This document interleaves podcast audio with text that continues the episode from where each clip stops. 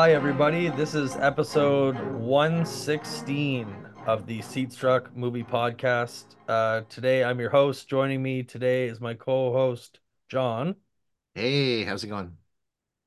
Curtis is not with us today. Uh, he is saving the world uh, somewhere in Germany, killing it. Um, but uh, today, we uh, it's a very special episode for me, very special movie for me. Uh, it's another canon pick of mine. I chose the uh, Best Picture winning winner of 1971 that beat uh, A Clockwork Orange, actually. A lot of people were pissed about this, but uh, the movie is William Friedkin's The French Connection, starring the great Gene Hackman. Um, so we are going to get into uh, some talks about that movie. But before we get into that, we're going to start off with uh, a little bit of news of the week and then what we've watched recently. So, uh, John, you want to kick us off with the news of the week?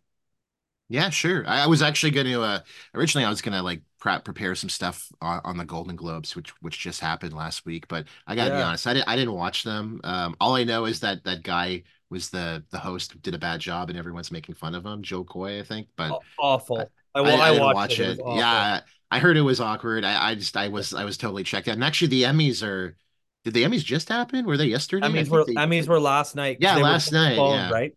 Yeah, that's Yeah, right. Yeah, I threw them on too. I was just happy that the Bear did well.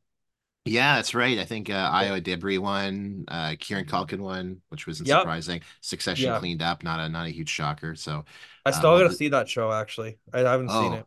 Oh, it's good. Yeah. Yeah, Um, and uh, yeah. So, but I, I obviously uh, the big thing that'll be coming up the next month or two will be will be Oscars, of course. So that'll be yeah. fun to uh, talk about once it once that draws near.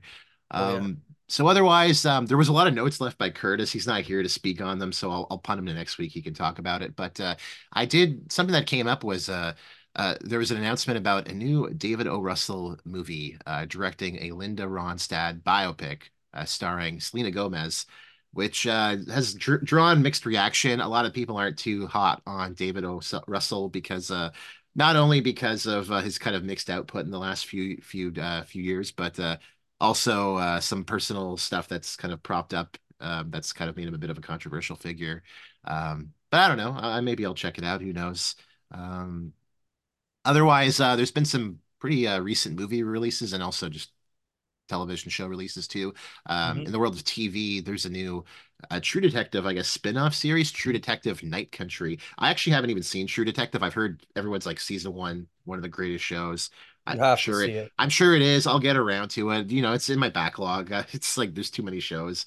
Uh, but I have heard some people have been kind of like mixed on this new like True Detective season. I saw that like I think the showrunner or one of the staff was on Twitter was like well, if you hate it, like go on Rotten Tomatoes and help us out. I'm like, okay, that's a red flag right there. I don't know, like that doesn't seem good. Wow. But uh, uh, otherwise, there's been some new movies that we didn't talk too much about new releases over the last month. Uh, you know, class, you know, nor normally January is kind of seen as a little bit of like a, a boring month for cinema. You get like kind of the leftovers of all the the Oscar bait stuff that's been in been in cinemas for a while, but a lot of times you know, the early winter months, it's kind of like a dumping ground for sort of, you know, B tier movies. I think of last year we got like, you know, Gerard Butler in Plane, like you get kind of like just like schlock.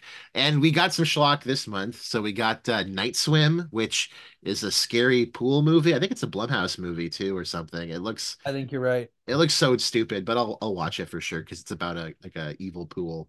I, I'm just mad that they could didn't call it like evil pool because it's Night Swim. It just sounds like a I don't know like a CBS show or something. It doesn't sound uh, Yeah. Good enough. Attack Um, of the Chlorine, you know? yeah yeah Attack of the Chlorine. Uh, another one is uh, there's a new uh, Mean Girls uh, movie that just dropped recently. Yeah. Um, I think it's it's based off the Broadway show, which is based off the movie. Um, and this movie is also like produced by Tina Fey, who also who also produced and starred in the original. So um, a lot of layers there, but uh, it just came out recently. Um, I haven't seen the original Mean Girls in many, many, many years ago, but uh, I remember digging it enough. So Oh yeah, um, it's good. It's definitely built. It's got like kind of like a really pretty, pretty significant cult reputation at this point too. And uh, another one that also just dropped is uh, The Beekeeper, which is a new Jason Statham Uh, David Ayer directed sort of like action movie. Heard it's also pretty brutal as well too.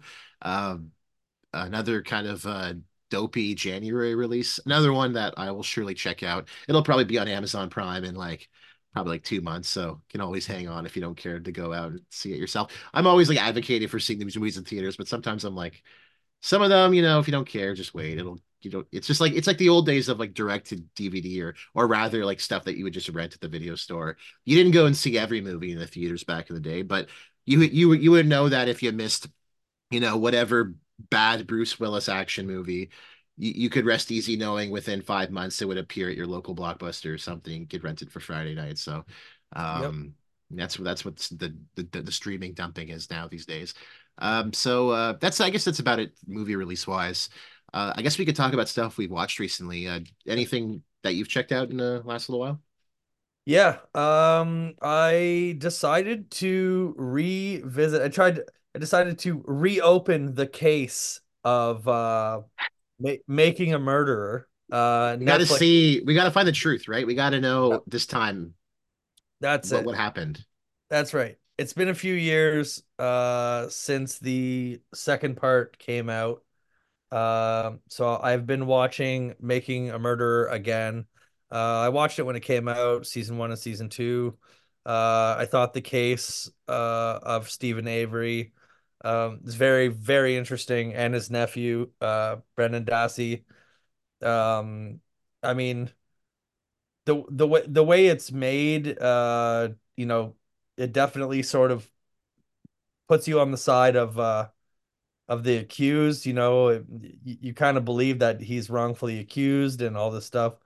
But, you know, at the end, who, who knows? We just kind of, you know, we play detective on our couch and we're we only see what uh what they show us too. Like there's a and a lot of these I find a lot of these I'm a huge fan of these, you know, tr true crime documentaries, but once you finish them and you start going online and start looking up a little bit more, there's always like more to it that like Oh wasn't man, the yeah. documentary or like and, and that's from both sides too, like both like the uh, you know prosecutors and and the defense and everything like that. Yeah. So uh I just kind of decided to watch I, I remember liking it a lot, so I just decided to like you know, watch it again. And I and I I must admit, uh, I've been thoroughly enjoying it. And there's a lot of things that I I noticed this time. Maybe I was on my phone last time or whatever, but uh, I noticed a lot. Uh, I've noticed a lot of different things. Kind of gives me a, a new angle and and and more. Uh, yeah, just sort of a different uh different view on on certain things and whatever. So really enjoying that. I'm just starting part two. Um, so hopefully gonna get uh, to more episodes this week. And then I also I saw Wonka. Oh.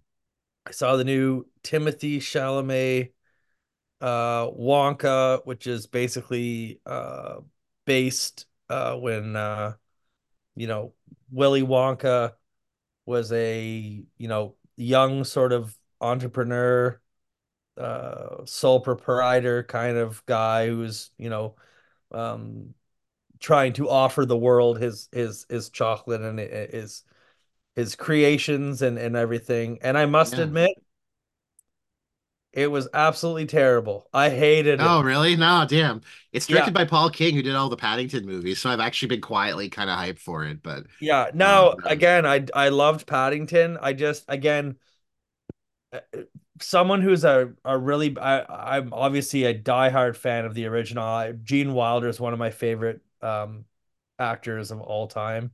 Um and uh his Wonka can never be beat. But to be fair to the new one, it's not trying to, uh, apart from, you know, using the Oompa Loompa song and Hugh Grant is the Oompa Loompa singing it. Uh, I won't get into that, but um, you know, this movie's is far different. It's uh it's like have a heavily musical and I'm sort of like hot and cold on musicals. Like some musicals I absolutely adore and some musicals I Yeah. you John like to be honest the, the the one thing that got me in this Wonka is I didn't enjoy the music. I didn't think the music was like good or like like as soon as the movie was done I like couldn't remember any of the songs, and I Yeah, I like had that with like Greatest Showman, which everyone loves, but all I yeah remember is the title song. I don't know any other fucking song in that movie. yeah. I also I also didn't yeah. Great point. I also didn't like that movie either, but like some move like I love Sweeney Todd. Great. yeah. I think Oliver is one of the greatest musicals of all time, and like I know all the songs in my head. Like that'll never escape me. You know, Singing in the Rain, tremendous. West Side Story, tremendous. Like I love all these films, but this is one of those ones that like four or five songs in, I found it kind of like annoying, and I'm like, this is like it's too much CGI. It's like there's not enough backstory. Like Slugworth is just like this guy who like just shows up and they're like, "Oh, Slugworth, you're bad." And you're like, "But why though?" Like if you're going to show like literally the movie starts and like Timothée Chalamet just walks in the street and just like starts a dance and he's like, "I make chocolate and all this stuff." And you're like, "Okay, but where's your inspiration? Where is this? Where is the like there's no like character development and then it's just like music, music, music, music kind of hits you and then you're like, "Wait, there's 20 minutes left. What are we doing? Like what's happening? Like what what happened?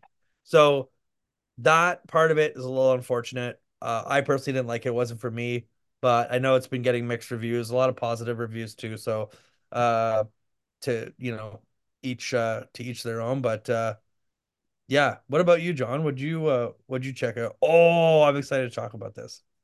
Yes. Well, I've been uh I I uh a while a while back this was some of these I, I watched just uh heading out of the holidays, so I had some extended time off. So I wanted to wrap up my long watch through of the uh, Showa era Godzilla films. So uh, the last two films of the Showa era, uh, they're actually um one of them is a direct sequel to the other one, which is actually a bit atypical for the Godzilla series because most of the films in each era while they are kind of canonically related, they're usually like kind of their own thing. It's almost like a James Bond movie where it's like you don't have to watch um, you know, you don't have to watch like The World Is Not Enough.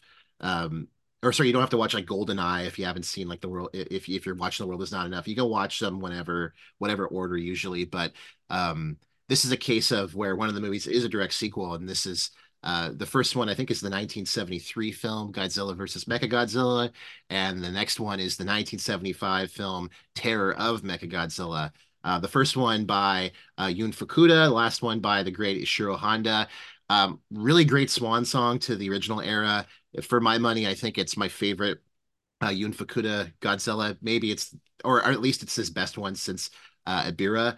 It's a very similar movie too. It's sort of almost like the same story a bit um, where it's this kind of Okinawan island has this like um, God, King Caesar, and they have like this like little shrine, and we find out there's these kind of like anthropologi anthropologists or historians who are like investigating these materials, and we find out, of course, there's some kind of like criminal conspiracy, and there's also, of course, an island with this like secret island base. It's basically like the Yun Fukuda movies. I love them because they're kind of almost like James Bond movies. They're almost like they take you out of Tokyo and the big cities, and you're in these small islands and these like jungle locations where there's like basically like the Spectre base that like uh James Bond's gonna show up and it's got the kind of the same vibe and even the the the bat the fight sequences between the monsters it has like almost like a like a Batman feel like the way it's shot it's very like handheld and kind of tight and Godzilla does his like little power up with his hands and all that. It's very it's a little bit more comic book feeling but um I think it's a really great movie. It's a lot of fun. Um Mechagodzilla is a great villain. Um, probably like the one one of the best villains of the whole of the whole franchise. I think uh, it's a great foil because I think especially as the original series went on, Godzilla as it kind of transitioned into being sort of more of a like a hero figure, becomes kind of associated with like the natural world. Like he's almost like from the earth restoring order. And and one of the the one of the main films of the series original run is of course Godzilla literally fighting like the manifestation of pollution. So he's kind of framed as this sort of you know, good figure in that sense. And even I think some of the more recent films have actually like made that canon. I think they've like talked about like Mothra and Godzilla is like actually like I think I think it was the the King of the Monsters in the end credits. There's like little newspaper snippets where it's like the coral reefs are like restored and like the air is the ozone layer, the hole in the ozone layer is like restored and like these like monsters that are so destructive are actually like saving the world environmentally speaking, like they're helping like the natural order of things or or something. But um so Godzilla is always kind of that figure in a lot of the films, but you know, Mechagodzilla is a good foil because he's purely mechanical, purely created by human and hub or well, in this case aliens uh, by hubris. He's got all his great weaponry, and uh, when when he actually starts fighting Godzilla, it's like one of the best because it just fire everywhere, explosions everywhere. I'm like, they must be violating some kind of like work safety stuff on these movies because it's like there's so much like explosions happening. Like, I don't know how safe it was in those like rubber suits, but uh, I did get a kick out of King Caesar because he's all floppy. He's got long hair, big ears. He kind of reminds me of my dog Bailey. He's just so kind of like fluffy and rough looking. I, I kind of loved him. He was like a cute little dog. Um, albeit in a guy wearing a rubber suit. So I I love that that movie, but um, the follow up is one that people, a lot of people like Terror of Mechagodzilla better. For my money, I think they're both like really good on their own merits. But Terror of Mechagodzilla is a great ending to the original series. Uh, Mechagodzilla gets resurrected. You know, he's taken out in the last movie. You know, sure enough, they go to find him in the ocean. Where is he? He's gone. Because they they they they found him, they restored him, and moreover, they find this other monster called Titanosaurus, who's um, it's kind of funny because uh, I, I, was I, I mentioned a Letterboxd that like Mecha Godzilla, he's kind of this like cold, silent, almost like immemorial evil. He's kind of like Jason Voorhees, and Titanosaurus is actually like Freddy Krueger because he's always like giggling and laughing, and he's like knocking Godzilla over and kind of messing with them. And when they tag team against him, it's a lot of fun. So, um, and it's got some great great sequences too. There's also this kind of like father daughter plot line that's actually like really really good um yeah I, I would i would say once again for people who've heard me talk about these movies like if you've watched the godzilla movies as a kid you probably watched them on tv bad vhs scans you probably heard that they're they're they're bad movies or stupid and you know that's a lot of that's just coming from actually act, absolute racism i would say give these movies a chance they're beautiful especially if you have the criterion channel they're all there the original collection um you, you can watch them dub but you can watch them under the original um Japanese uh, dubbing as well too. It's, I mean, it's they're great films. Some of them are are better than others. I, I like Son of Godzilla, even though most people hate that fucking movie. I like Minilla, but uh, uh, a lot of them, for my money, I think are, are pretty pretty great. Um, and, and some of them I, I I think still hold up really well. And even though the effects are shoddy and it's it certainly pales in comparison to the stuff we get today, uh, there's something that's so like just like tangible about it. You could see like the amount of sheer amount of work that was put into like the miniatures and even some of the costumes look so good and like um you know Godzilla gets hit and like blood shoots out of him like there's so much like effort put into it like it's it's really it's really cool to watch it and and also watch it evolve as technology improves. I kind of I always kind of compare Godzilla to James Bond a bit because you know they both came out around the same time and you kind of see the changing of technology of, of how these movies are made um, and also just social mores as well too and how it relates to kind of uh, the anxieties of whatever whatever the current issue is in the world um, you know really relations between men and women like, stuff like that I, I love seeing that kind of evolution in these movies and i kind of like almost like watching it almost as like a little exercise of history um, and also just taking you know the goofy stuff for enjoying it for what it is. So, um, yeah, I, I, love the movies. They're they're great. I'm to be starting probably the the the Heisei the Heisei era soon. I have Godzilla 1985 uh, that I want to check out, um, which isn't the Japanese one, but that's the one I saw as a kid. That was my first Godzilla. Was that yeah. movie, uh, which. I famously, the tape, the first uh, before the movie starts, there's a little short Bambi versus Godzilla, and like I just remember seeing that and laughing like my ass off when I was like six years old. So um yeah i'll i'll be excited to get back into those movies because i those movies used to be on tv a lot i remember like even when i was a little bit older like on on cable and stuff or on satellite Space they'd Station. have yeah they'd always have like you know godzilla versus mecha godzilla the 1992 one and stuff like yep. that and i i watched a lot of those on tv so i'm excited to kind of actually revisit them because um those ones aren't as highly regarded but uh they do a lot of really kind of fun stuff and some of them are better than others so um, for sure yeah I, am gonna i'm gonna be checking those ones out soon too um, another one we watched, and it's kind of a fun coincidence because this one um, just had not it's not a remake because it's technically kind of like a Mean Girl situation. They released a new one that's actually an adaptation of the Broadway, I guess, show or the the musical, uh, which is The Color Purple, uh, directed by mm-hmm. Steven Spielberg, which was actually I think Steven Spielberg's kind of first foray into kind of like more serious, dramatic filmmaking. Yep. And actually, when this came out, he actually kind of got raked over the coals a bit because a lot of people thought it was very saccharine and, and soapy and like, oh, Steven wants an Oscar. And I mean, yep. it definitely has that vibe. It's a very like very it's a very sappy movie, but fuck, man, it worked on me. I was I was crying. This movie's a really an emotional Whoopi movie. Goldberg in that is phenomenal. Oh, so good. I mean, her performance is great. Uh, Oprah's amazing in the movie too. What a performance. Yeah, I mean, the movie holds the movie holds up just like incredibly well. And I got to say Oh, as well too, Danny Glover, like an all-time villain role, like he's a menace in this movie. Um, so and good. how he and how he plays like someone who you could see as being affable, but also just so monstrous under the Yeah, surface, and how like it just treats the characters as like just like real people. Like we see them at, at times, like there's characters in these movies that in this movie that are like capable of really terrible things and do terrible things, but we also see them grow and age and change, and some change for the better and some don't. And I, I really like that. I, I like you really get like just absorbed into this world of this movie and of these of these characters.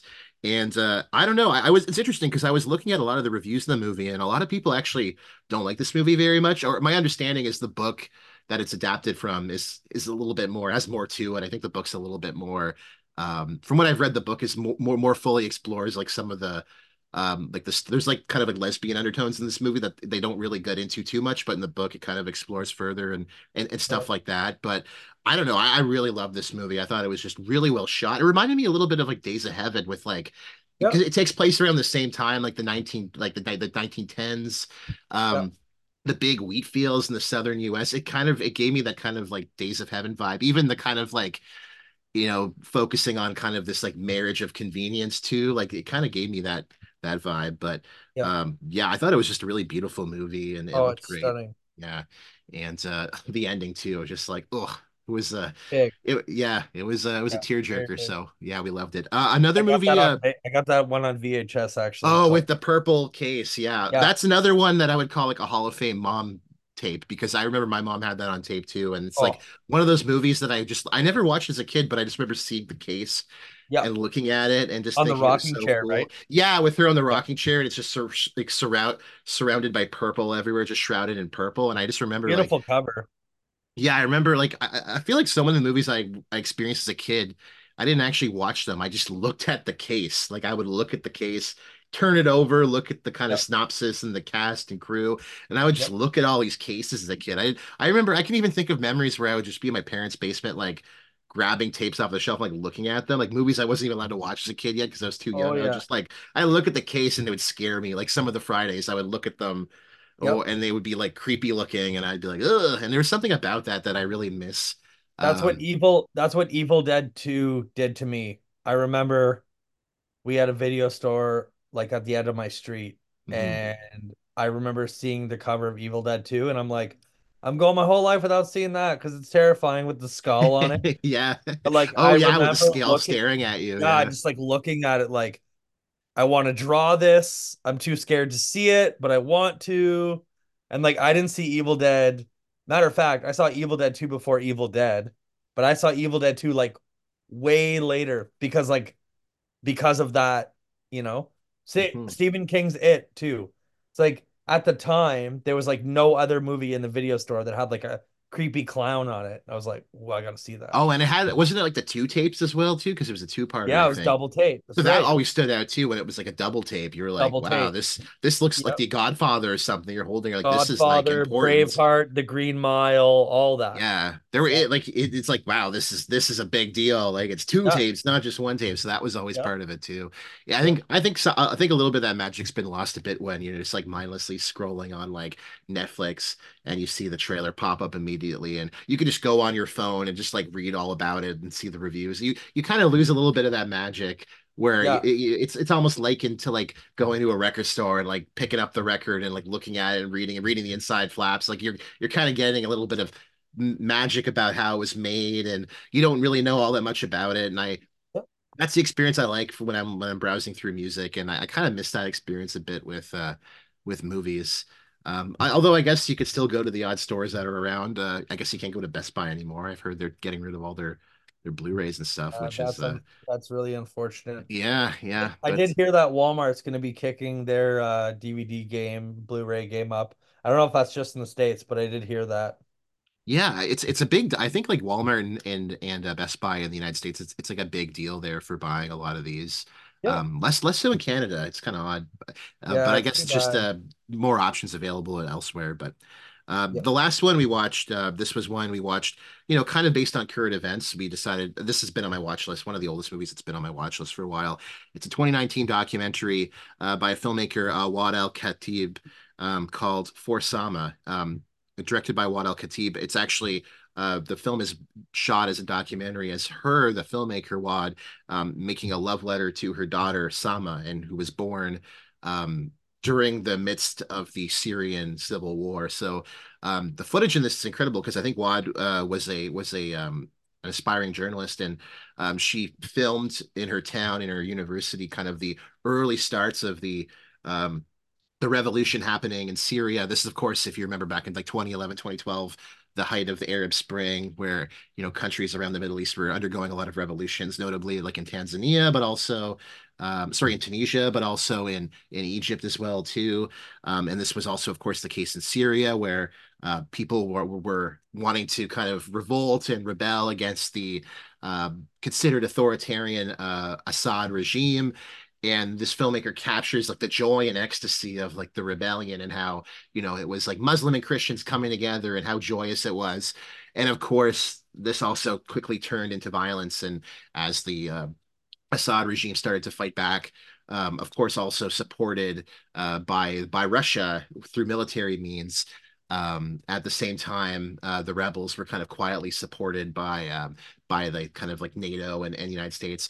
Um, it, it just made me really, you know, we were watching it obviously in the context of the current conflict, and I think, you know, you know, one of the things you realize as you, I maybe maybe as maybe I'm speaking for myself, but as you get older, you realize how many of the conflicts happening around the world are literally just puppet conflicts for bigger powers that are just you know fighting against each other using other countries and other people uh, to do their their dirty deeds. It's like we're never going to get like you know russia or the united states directly attacking each other but we could just go into another country and set up our sides and fight there. Whatever you know happens to those people doesn't affect us and i think that's just really uh, really unfortunate and just a total tragedy. Um, in the case of this movie though we see um, Waad meets this young man Hamza, who's an aspiring. Um, I think he's a he's a medical student, and uh, quickly he volunteers as like kind of like a local hospital staff and as the kind of conflict progresses he ends up actually running a large scale military well not military hospital but a but a hospital that's kind of under the radar. They're trying to help you know innocent people that have been hurt by bombings and and stuff like that and i mean the movie is just it's it's it's a hard watch. Uh there's just a lot of death and violence in it and uh you know I, I found the plot just utterly captivating about this woman who's had this baby trying to take care of this infant in this hospital. They're living in the hospital and she's she's with her baby. And there's a scene like when she walks out with her baby, um, or no, she walks, she gives her baby to someone taking care of her. She walks away, and then like 10 minutes later, a huge bomb hits the hospital, like everything shakes. You hear the explosion, and they run back. Or no, no, sorry, the baby was still in the room. She runs back, opens the door, and everything's fine. And the baby's just sitting there peacefully. And it's just there's so much incredible stuff captured in this movie. I think she also shows real uh, strong filmmaking chops, the way she kind of jumps back in time to the time where life was good in um, in, in the city and um, and kind of ju- in, in Aleppo, and also jumping back forward in time to the kind of brutal realism of months of civil war and most of the people have now left and you know you're now grappling with trying to do the right thing and take care of people that are still in your city but also terrified for your life and wanting to leave and like we should get the hell out of here and and and flee as refugees. And the kind of tension between that like wanting feeling guilty with leaving and I, I mean the movie was just so utterly captivating. And uh um, I think it's something that people should consider watching, especially with current events happening right now, because I think like um, one of the things you realize is that regardless of the sides fighting, there are innocent people just trying to live their lives like you and me in these places and um, some of them are just trying to like you know survive and take care of their kids etc so i just thought it was just really emotional and uh, a really great film too. So it's on amazon prime video so i'd recommend people check it out. But i would give like a strong content warning if you're sensitive to depictions of like literal dead people and dead families like fair warning there's a lot of that in this movie. So if you go in thinking like family movie night let's sit down uh, i would say maybe save it for a more mature viewing experience um, that you might want to preface if you're watching it with a more sensitive audience. So, um, yeah, great film though. Um, I guess that takes us then to talking uh, the French Connection. Uh, so, I guess uh, like Quinn, like this is your canon pick. I wanted to know like when was the first time you watched this film? Why is this your canon pick? Because for me, actually, I was aware of this film. This is sort of considered one of the, if you had to make like a Mount Rushmore of like the new Hollywood era films, I would put this movie, Easy Rider, uh, Yep. Min, I guess the the Taxi Driver, I guess Yep. like Midnight was a Midnight Cowboy. That, that'd be one of them. Yep. Um, I would probably consider those like the big pillars of the new Hollywood cinema. And I was aware, and I was aware, of course, this movie has that Hall of Fame chase scene, which we'll talk about. But like, Yep. this was actually my first time watching this movie for this podcast. So, Nice. um, but I want to know, like, what was your experience with this movie, and how did you how did you come to it?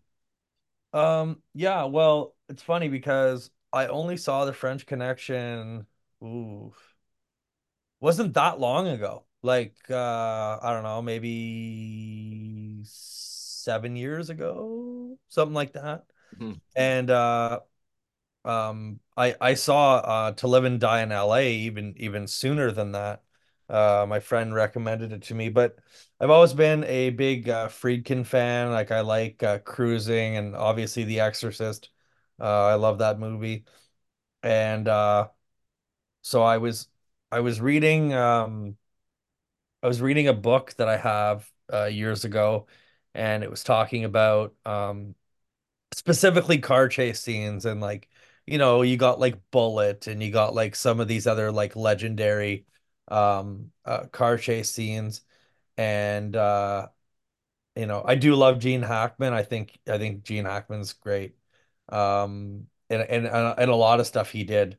Um but uh yeah, I you know, I I had heard about this movie. I read about this movie and this infamous car chase scene which like you said we, we will get to, but um so I just watched it and I'm also a big uh for for those who who, listen to the podcast for a while, uh they'll know that I'm I'm a sucker for like New York City films. I love I love uh I love a good movie that captures um the city in New York, especially when it was like before it kind of cleaned it cleaned its act up, you know, like 80s 80s films such as like Frankenhooker or Basket Case or you know Bad Bad Lieutenant or Yeah, and uh this is early 70s too. Like, you, there's like they're not the World Trade Center isn't even built yet. Like, it's still that's like, uh, right. Yeah, that's yeah. right. Yeah. So it's like yeah, man, it just captures uh it's it's got just like such a such a rough around the edges feel to it and uh I I just immediately fell in love with the the movie. I just I think the acting is just ex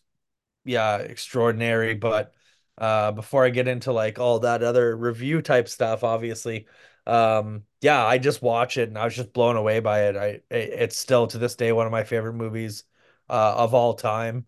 Um I have multiple copies of it from different distributors on VHS. I just uh, I love this movie. Love everything about it. I just love the feeling, the grit, the everything. Um so uh yeah, it, it, it has had to be a, a canon pick for me. But I also I'm so excited to hear what you have to say because I would do anything to watch this movie for the first time again.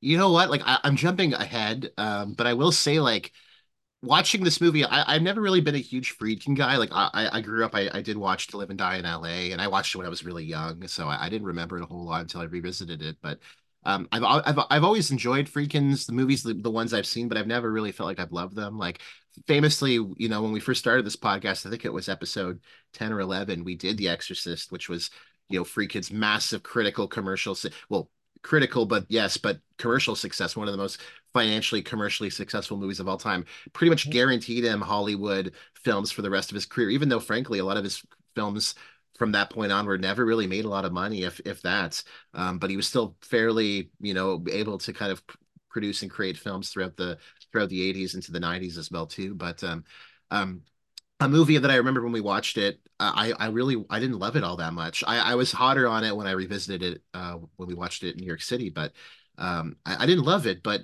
coming out of the French Connection, I I, I love this movie so much that like I've retroactively feel like I need to reevaluate the movies that I've seen by him, um, notably The Exorcist, but especially To Live and Die in LA, because to me, uh, To Live and Die in LA is basically like a a hot, humid, kind of like psychosexual remake of this movie. Like it's almost the same movie.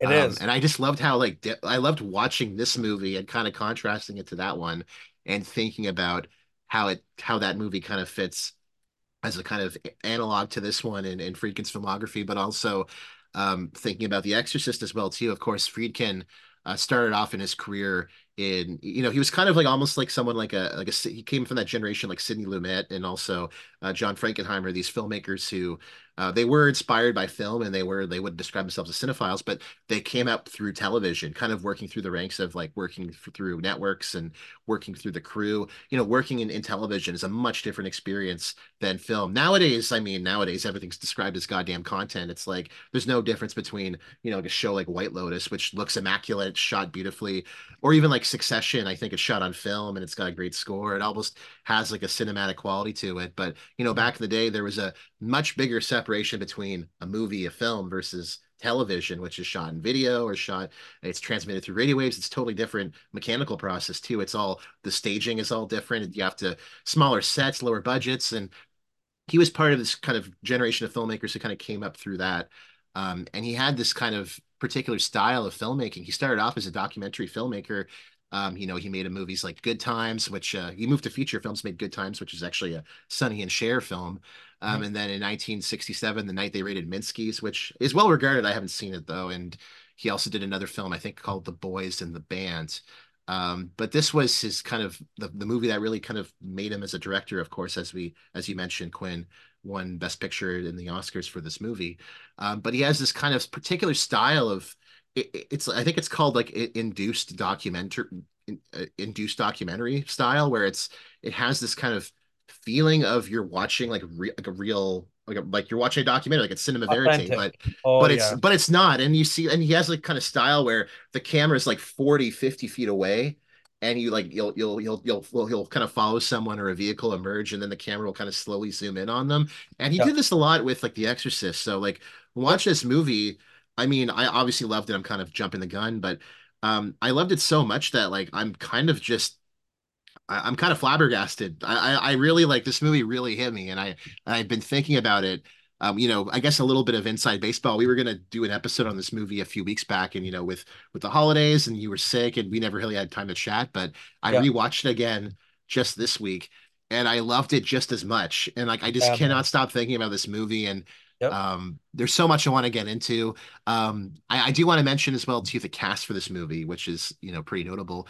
Um, notably, this movie is actually it was based off a book, and and the characters of this book were actually um, based off of uh, real life uh, police uh, police officers. I believe um, Eddie Egan is the detective that was sort of the inspiration behind uh, Popeye Doyle, Jimmy Jimmy Doyle, played by uh, uh, Gene Hackman, and also Sonny Grosso, who was another NYPD detective who was the inspiration for uh, uh, for uh, Buddy Russo, Cloudy Russo, who's played by Roy Scheider. Um, yep. It's so interesting though, because uh, Gene Hackman actually wasn't kind of considered um, the main star of this film, or like rather, um, William Friedkin like didn't really want to cast Gene Hackman. Like he wanted to cast Paul Newman uh, or Jackie Gleason. And they actually even considered Steve McQueen, who was in Bullitt, which is like a very similar kind of movie um, in some yep. ways, at least in terms of the kind of the narrative. Um, but you know, Gene Hackman ended up uh, getting the role, and he won an Oscar for it. And it's kind of interesting because I was reading about how he got the role, and actually part of it was because he was actually willing to do the real driving sequences in the ch- kind of chase scene and all the other actors like weren't willing to do that because you'd have to be a fucking lunatic to do that but yep. Gene Hackman would do it, and it's so and and I I really like Gene Hackman is like kind of an underrated. I, I you know what I thought about when I was rewatching it is like he's not at all the same guy, but he's kind of like Tom Cruise in this movie. Like he's an absolute star, but he's also like really physical in this movie. He's yep. sprinting, he's getting shot at and rolling. He's there's so Effort. much physicality in this movie, and uh, I, am I'm, I'm jumping ahead to a different movie, but I also in between times I watched the sequel, French Connection 2, and there's a scene where he's chase he's this huge chase scene where he's just like bombing it after a guy in the streets of of of uh, of uh, uh, Marseille, and he's sprinting, sprinting to the point where he's just totally winded, you know, as if, if you could, you know, for those listening, you know, when you've done like track and field or something, when you're running to the point where like your lungs are going to explode and your your chest is hot and you just you can't even you're almost like hallucinating. You know, you see him doing that. He's just sprinting after him. You see his face and he's just like in agony. And um, I was reading about it and actually he had done the running himself, but he had a bad knee at the time, so his kind of facial expressions of being in severe pain, that was real because his knee was just totally inflamed. And so there's there's he put his body on the line in these movies, and I, I think that's it really shows like it's just such a credible physical performance by him.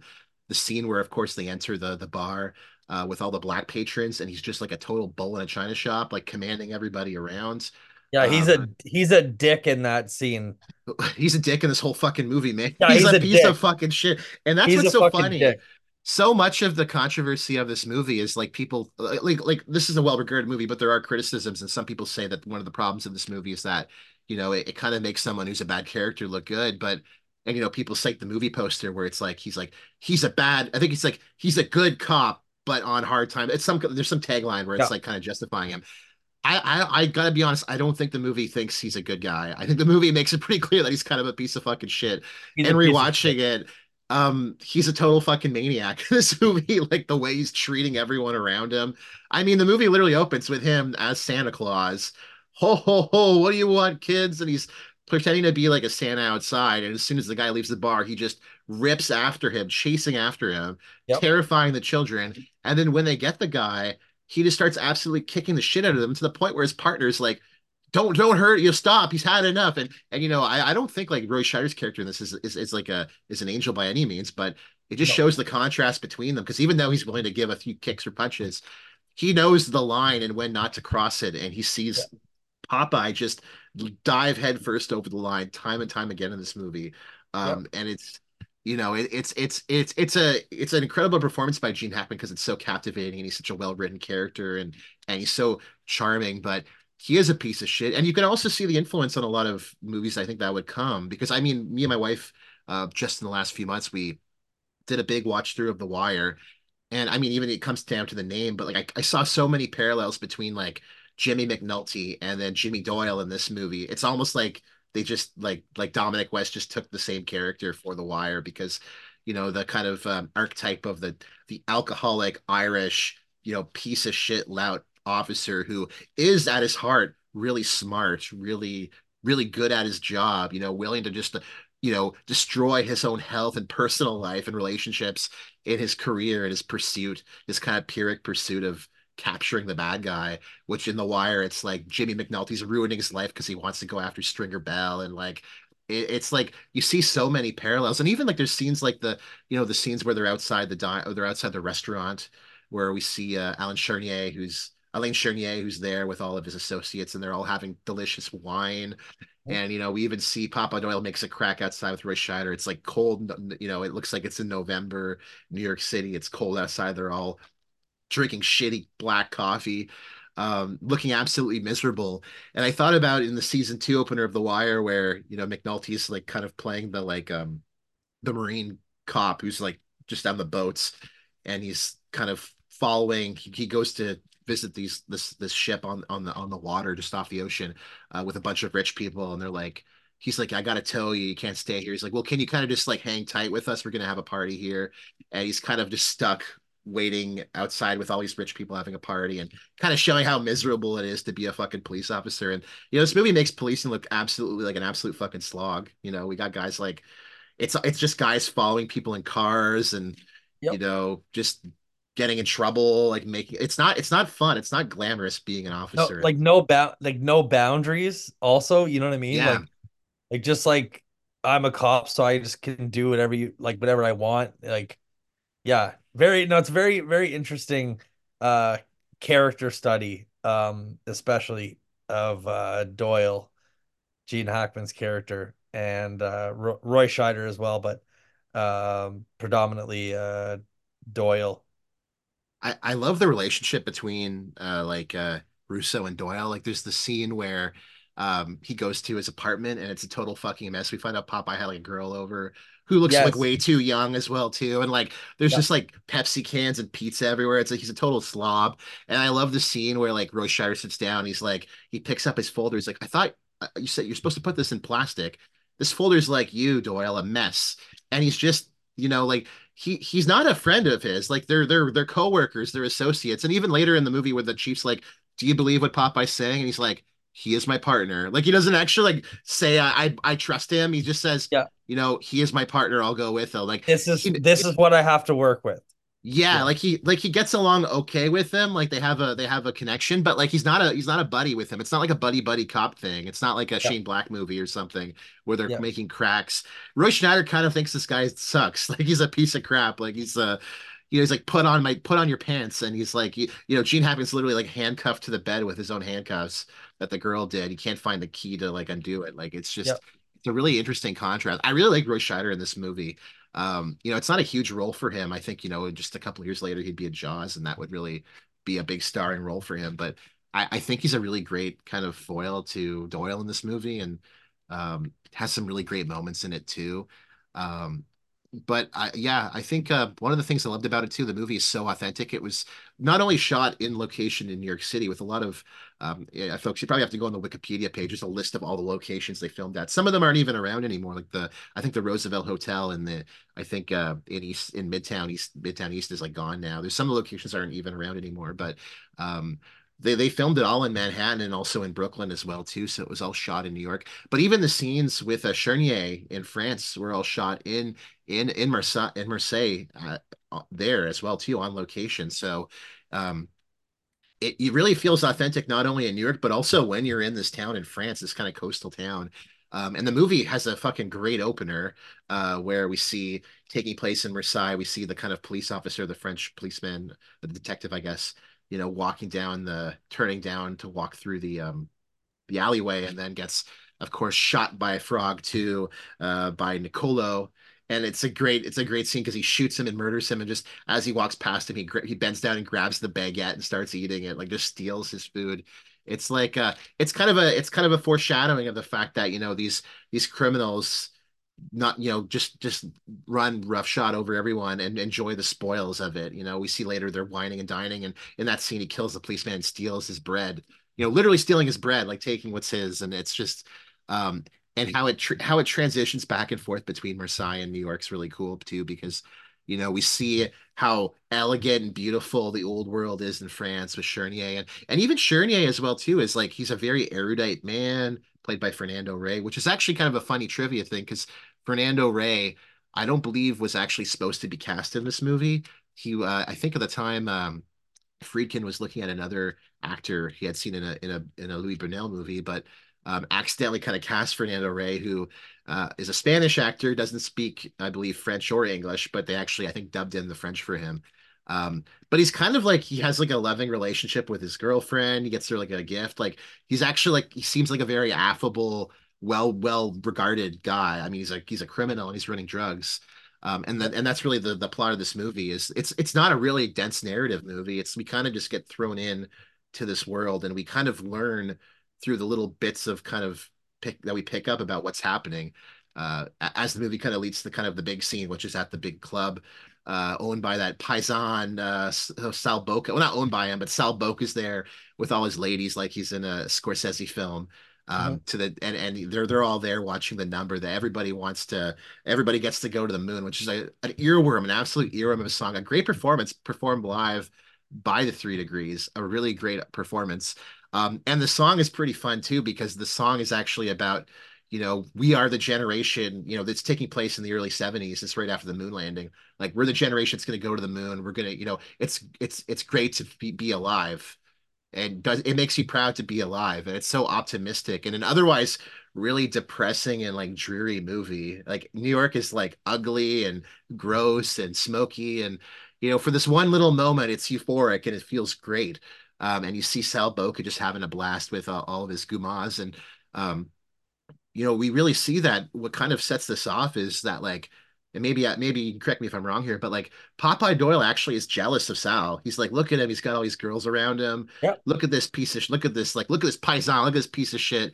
You Yeah. know, he's cheating on his wife Angie, and like he's like a small time criminal. And this is actually what kind of gets him investigating him because he's jealous of him.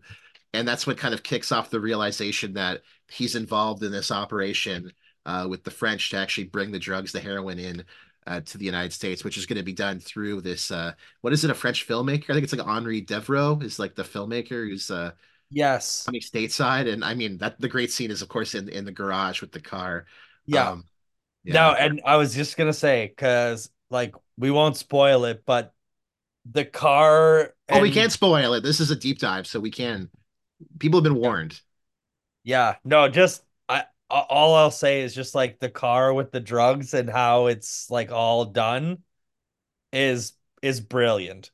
Oh my God, yeah. I love that scene where they're just tearing the car apart and Oh, like and and it's what's what's cool too is I think um I can't remember the guy's name. Is it um the the guy who uh, rips the car apart. I can't remember his name, but the man who's who's there, the mechanic, he was an actual uh, NYPD like uh, police car mechanic. Like he actually fixed oh, the, is these right? vehicles up. So it, it it's authentic because he's actually one of these guys uh, who just like digs these cars apart and then like it looks like it was filmed like literally in his shop.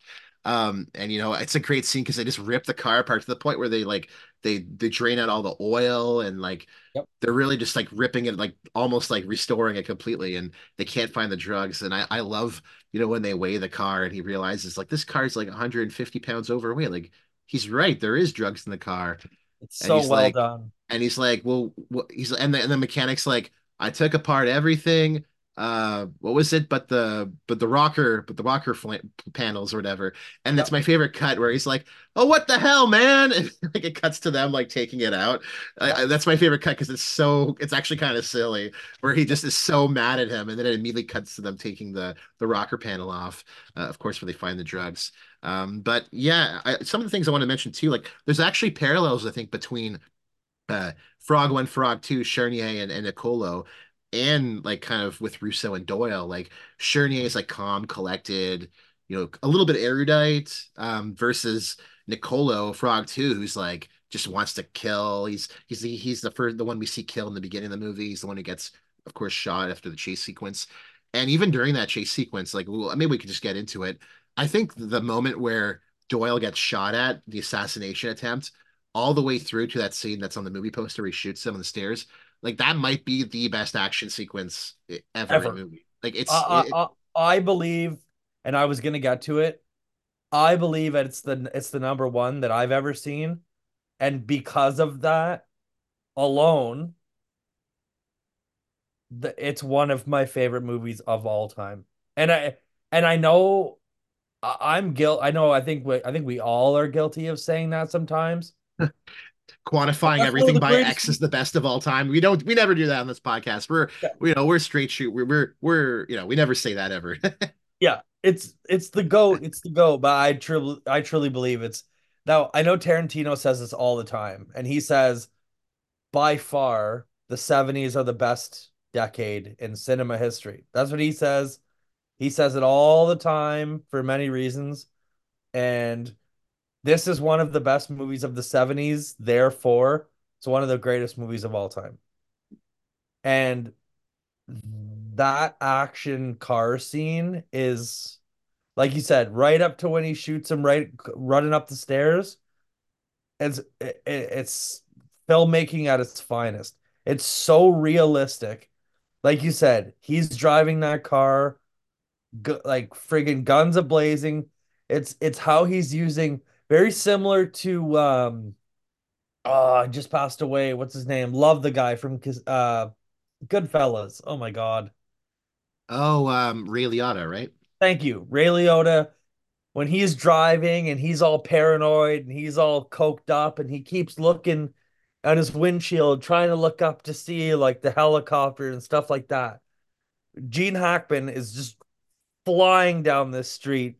He's like a him. maniac. He's literally like at one point he's shaking the steering wheel and like screaming, like he's Yep. absolutely losing his mind. Yeah. Again, to the whole tune of is he a good character, bad character? He's literally just he's like he has no sense of safety. Like he's just No. Yeah. barreling through. And uh they also undercrank the camera so it, it looks faster than it actually is too. I mean, it was driving fast.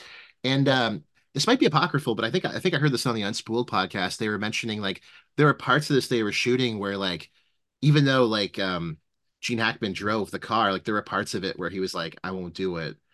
And apparently Friedkin himself got in the car and drove through some of it. And this was all shot like in Brooklyn on real streets with real cars. There's scenes where they actually crashed the car that they kept in the movie, I think the one where he kind of spins out and hits the wall, I think that was real. Like there's all these moments that were actually, you know, dangerous scene. Like this is a guerrilla filmmaking. This is actually like fucked up a bit.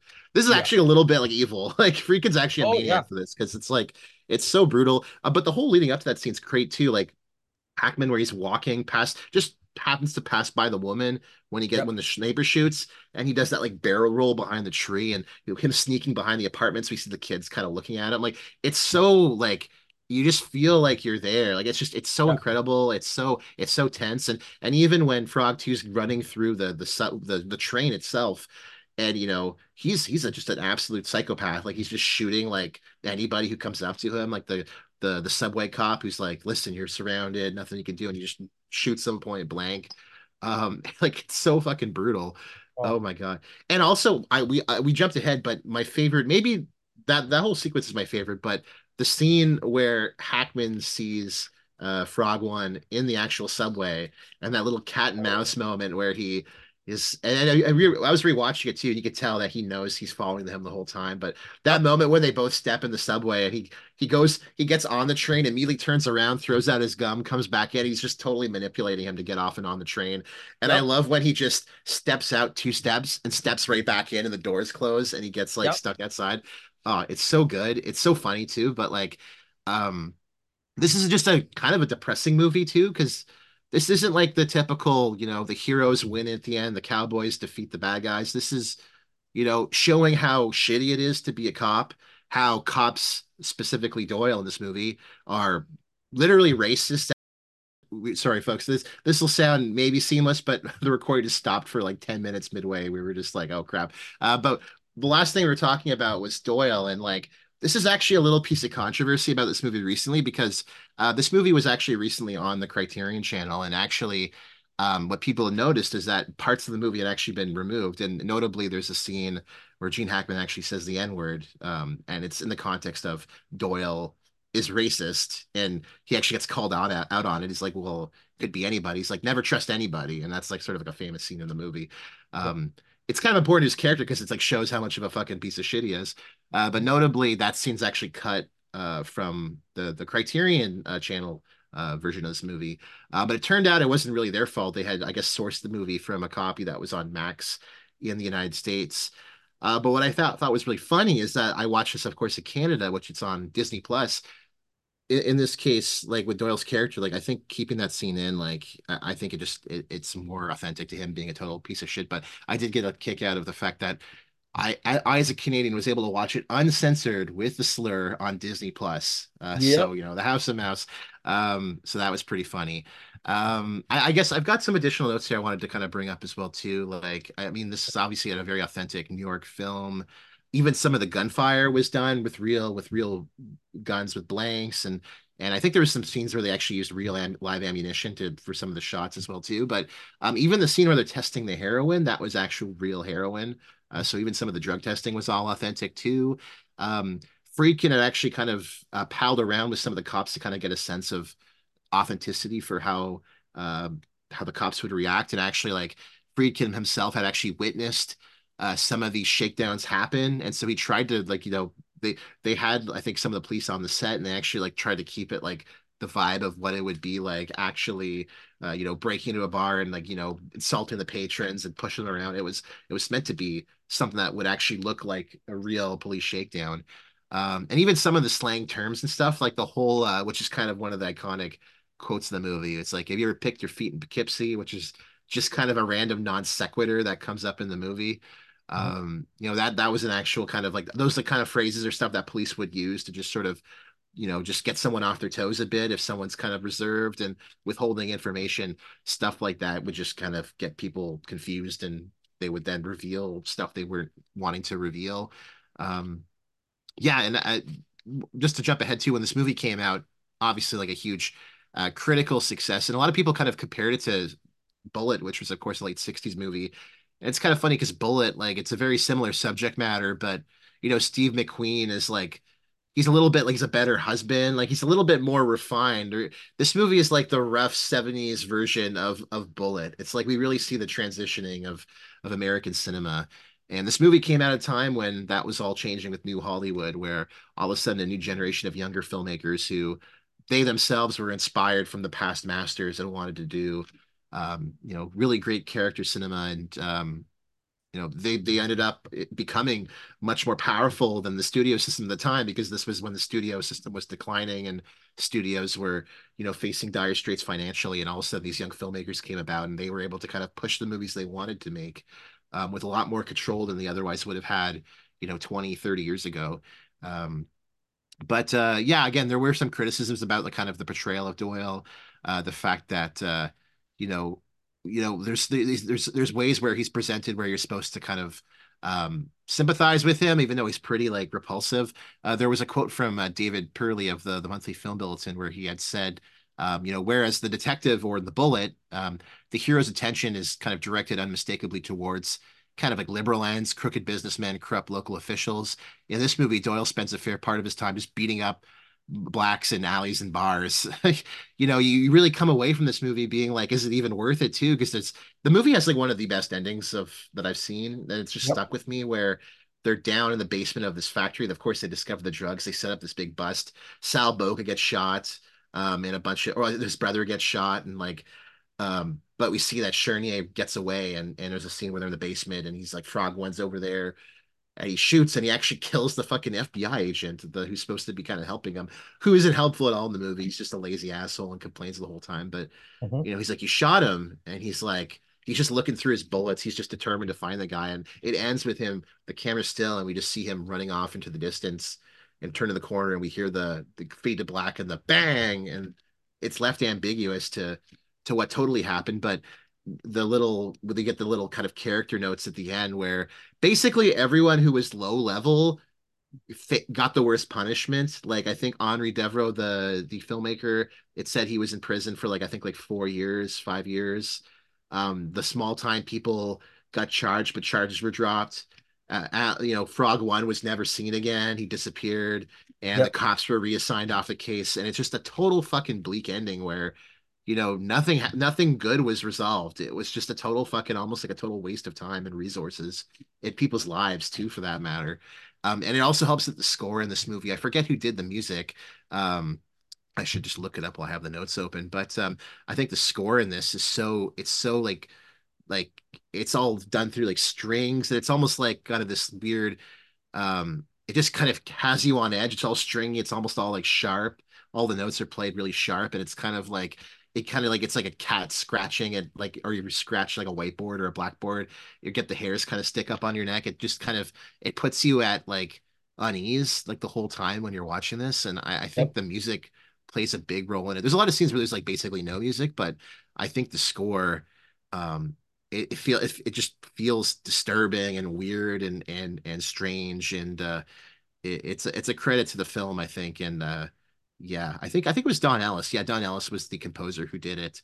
Um, kind of almost reminds me a little bit of like Burn what her like Bernard Herrmann would do with like Taxi Driver, very yeah. jazzy and again also kind of similar instrumentals. Film noir. Kind of, yeah. yeah, it kind of gets you into the kind of it's groovy, but it kind of like also feels a little bit makes you feel uncomfortable, like a little tense, yep. claustrophobic too. It's not totally uh, the like the notes are all played flat and sharp. It, it just it just sounds weird. Um, but yeah, and uh, obviously critically, this movie cleaned up at the Oscars: Best Picture, Best Director, Best Actor. Um, and it's been cited. This movie's been a huge influence on filmmakers. Uh, Steven Spielberg cited this actually movie. This movie has an actual influence for Munich, uh, I believe, his 2005 film. Um, the Safdies also were very much inspired by this movie. They they cited this as a clear influence on Uncut Gems, and I think like they they're kind of they they do kind of similar filmmaking where they really show like New York. It feels very authentic. It's, it's from a different decade and time, of course, but it it feels gritty, like you're on the streets there, on you know down in Manhattan. Like it feels like you're there. It doesn't feel like you're on a set or or that it's shot in Vancouver or something or yep. Toronto. Like you're in New York City and you're there with all the it's not totally induced documentary style, but like they include all the kind of like local celebrities, like uh, someone that would appear on like the, the Instagram account, like New York Nico, you know, like or or like side talk, these strange characters that wear costumes and they're only yep. they're celebrities amongst New Yorkers, but not nobody else. Like they come up in the movies, and I think that stuff's kind of fun because it mm-hmm. really makes you feel like you're there, like you're a local. And um, Interestingly enough, Akira Kurosawa, the famous Japanese filmmaker, uh, called this movie one of his favorite films too. Um, also wanted to note there and I mentioned this from the start, there was a sequel in 1975. A lot of people don't remember this, but uh, directed by, oddly enough, John Frankenheimer, French Connection 2, which I watched. Uh, maybe we'll talk about it some other time, but I didn't like the movie as much, but it is a very interesting movie. It's Gene Hackman's back going after Frog One. This time he's in France, dealing with like the French cops and kind of cultural differences as you'd expect with Doyle. And um, the ending is interesting too. I think the the end, you know, the movie's very self-aware of the original film and trying to kind of resolve uh, loose ends. I, I think it's an interesting artifact. It's on for what it's worth. It's on Disney Plus as well too. Uh, but yeah, the sequel wasn't as as successful. They are originally going to make like a third film too. I heard that they were going to make a third film. Gene Hackman was going to be partnered up with Richard Pryor, but um, didn't happen. Um, uh, but you know, where does this movie stand today? Well, it's this movie is regarded as one of the best American films of all time. It's one of the best ones that, or at least one of the highest regarded films that we've ever uh, done on this podcast. Uh, it's ranked number 70 in the AFI Top 100. Again, this is kind of considered a seminal film of the new Hollywood era. It's a gritty film depicting a, a side of New York that most people had were not really familiar with. And you have to consider too that this actually predates uh, Taxi Driver by a few years as well too. It's yep. a subversive cop film. The detective's a bully who's obsessed with the case to the point of his own ruin. Uh, he drinks on the job. He's racist. He's uh, has little consideration for the rules. He's even a little like even physically like he's not a like Gene Hackman's like a masculine. He's got a presence, but he's kind of like dumpy looking. He's not like cut and bulk. He's just kind of he looks like an average Joe, like an average cop. Like he's. But the thing like, is, is he does also look like the character he portrays. Yeah, right? exactly. It's like drinking fucking asshole who just doesn't respect anything doesn't yeah. respect the rules of the road, doesn't respect anyone. He just he's just that guy, right? And like he he also, looks stinky. Like he looks he like does. he doesn't shower. Like he puts on his yeah. pants with his drawers on. I'm like, this guy hasn't showered in days. You do that's not right. want to sniff his pants. Gross yeah. guy, crusty. And that's and another movie that I will bring up too that I hope to cover later is Death Wish. And that's a oh, movie oh, yeah. from three years later, 1974. Uh, I mean, starring obviously uh, Charles Bronson, but uh, there is very similarities in this movie too. Very New York City, very gritty. Uh, you know, a lot of guns, a lot of violence. It's you know, it does hit some pressure points. Um, but yeah, man, this movie is iconic. It's a very special movie to me. Um, did you have yeah. any other uh, things you wanted to say about it, or? Yeah, well, I guess I think like we kind of take this subject matter, I think today for granted. Like there's a lot of movies now that explore, you know, police figures as as antagonists or kind of show the complexities of policing. Like a show like The Wire is about uh very much showing the uh, an authentic portrayal of kind of the, the sides of crime, media, law, etc. in, in Baltimore and exploring cops that are real people for better for worse. Some of them want to do good or but are hamp but are like you know are face pressures from the system and some of them are just absolute fucking psychopaths and want to just you know treat people and beat up innocent kids and stuff and bad people. And you know i think we take it for granted but like this was really kind of like cutting edge for this time. This was you know depicting like police in this way. I mean there, it did follow old, old kind of i guess noir tropes of like the cops is kind of bad or corrupt and the the villains is heroic but usually it was portrayed that way but in this case I, I mean the, the, the the villains in this are are erudite and kind of successful, but I don't think you're supposed to like them either. I think you're not really supposed to like anyone in this movie. The only person I really liked this movie was like Angie, Sal Boca's wife. She seemed kind of nice, but yep. everyone else is kind of a fucking piece of shit. They're all terrible. Um, and I think you know, again, this movie has been also released as well. It was released on Blu-ray. Um, notably, they there was some controversy because I think the color was all timing was all changed by Friedkin, but um, and it was this was done uh, at the chagrin of the um, of the cinematographer who had worked in the movie. Um, it was done kind of without his uh, uh, with uh, Owen Owen Roizman. It was kind of done without his approval. Um, and he um, also worked with Friedkin again, also on The Exorcist, and also worked on um, other other notable 70s films like The Taking of Pelham 123, uh, Network, the Sidney Lumet film. Uh, so he worked with kind of that generation of filmmakers, kind of has that kind of gritty style. Oddly enough, was also the cinematographer on The Addams Family, the Sondheim film, and a Sondheim, sorry, Sondheim film, and I love that movie. Uh, totally yeah. different vibe. Yeah. But uh, yeah, he's like one of kind of the great uh, notable cinematographers, and I think he was actually the president of the ASC, the American Society of uh, Cinematographers. So pretty notable person in Hollywood. But they had kind of a disagreement on the Blu-ray release. They were he was messing around with it, but they uh, the the most recent release, I believe, it was corrected, so it looks a little bit more less blue. I think some of these filmmakers they they really change up the color, and there's been some controversy around this. I think I, I was reading a tweet about um the Matrix films that were released on on home video. There was a comparison picture that showed, you know, what it looked like in the theater, what it looked like off the source, like 35 millimeter, and it was all these comparisons, and you just see like how different the color is in each one, and it's like you know, at the end of the day, what's the real version? Is it the the original source film? Is it the home release? Is it what the filmmaker says it is? You know, is it the 4K restoration? There's, you know, it, it really comes down to sort of uh especially when it's you know in that case it's the filmmaker's involvement but when it's films that the filmmakers are long gone or you know they're very old like where where do those considerations lie so I, I always find that process kind of interesting because you know it's something that comes up all the time now with uh all these like boutique Blu-ray releases and restorations and stuff like that. Uh, I think of all the controversy with all the recent uh, 4Ks done for the James Cameron. I think people like the Titanic, but I think uh, what was it? The new Terminator was it T2 or not Terminator? It was one of the other ones that just came out. People thought it. Oh no, Total Total Recall. I think it was. That's what it was. Total Recall. Yeah. Looks horrendous. They use like AI, and it looks everyone looks plastic. Like it looks it looks awful. I haven't seen. Maybe it looks better in motion. Some of these actually look better when you actually watch the movie, but when you see it in stills, it's just it looks horrifying. It looks like it was created in like a I don't know, one of these AI generators or something. It looks like yeah. it looks it looks evil. but uh, do you have anything else you want to mention? Because I mean, this is your baby. So is there anything that we left out or you felt like you wanted to give a quick shout out to?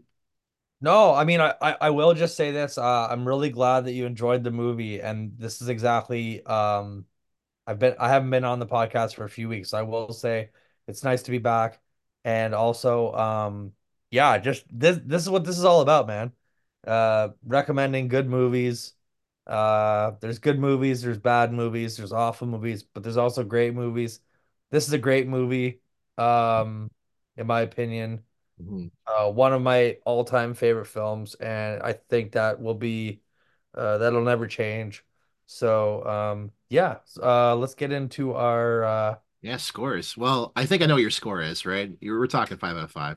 We're talking five out of five. Yeah, this is is uh this is up there for me. This is like on my obviously uh if Mount Rushmore had a few more than a, a few heads, but um this is up there for me. Uh, uh, up there with uh like Desert Island films. Uh I, I love everything about this movie. Uh the acting, the grit, the fact that they captured real New York City uh you know no fake bullshit there's cars that are actually crashing here the sound is great mm-hmm. The score is great the characters are authentic you know it this movie is awesome an awesome new york city cop movie um and i i believe it's friedkin's best film um of his entire career uh, and definitely one of the greatest movies of the 70s. So five out of five for me all day long. Um, yeah, two thumbs up. John, what do you got?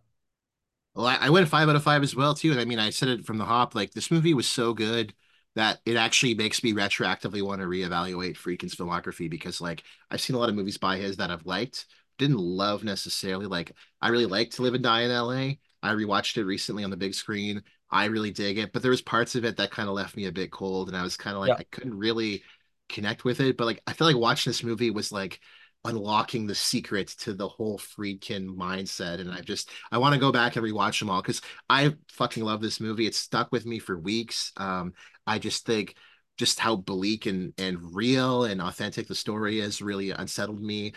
Anything to do with kind of forces of evil and darkness outside of our control and like there's only we could we could put a stamp we could put a patch on something but we can't actually stop it and it's like the forces of crime are just so the tentacles are everywhere and you know it doesn't matter because even though the tentacles are everywhere and you can't stop it, the people that we trust to stop it are also fucking psychopaths and racists and pieces of shit. And like they are also not doing anything to really make anything better. And it just it betrays everyone who's involved in this enterprise is just self-serving and loathsome. And um you know, it makes you think about your own kind of artistic and kind of career pursuits and the lengths you take to do stuff. I, I wouldn't consider myself Popeye Doyle, but I think we can all kind of see parts of ourselves in his kind of character of just being totally relentless and trying to get something done and maybe um well, I didn't I didn't ever almost crash into a baby stroller, so I guess that that's something for me. But um yeah, I loved it. Five out of five for me.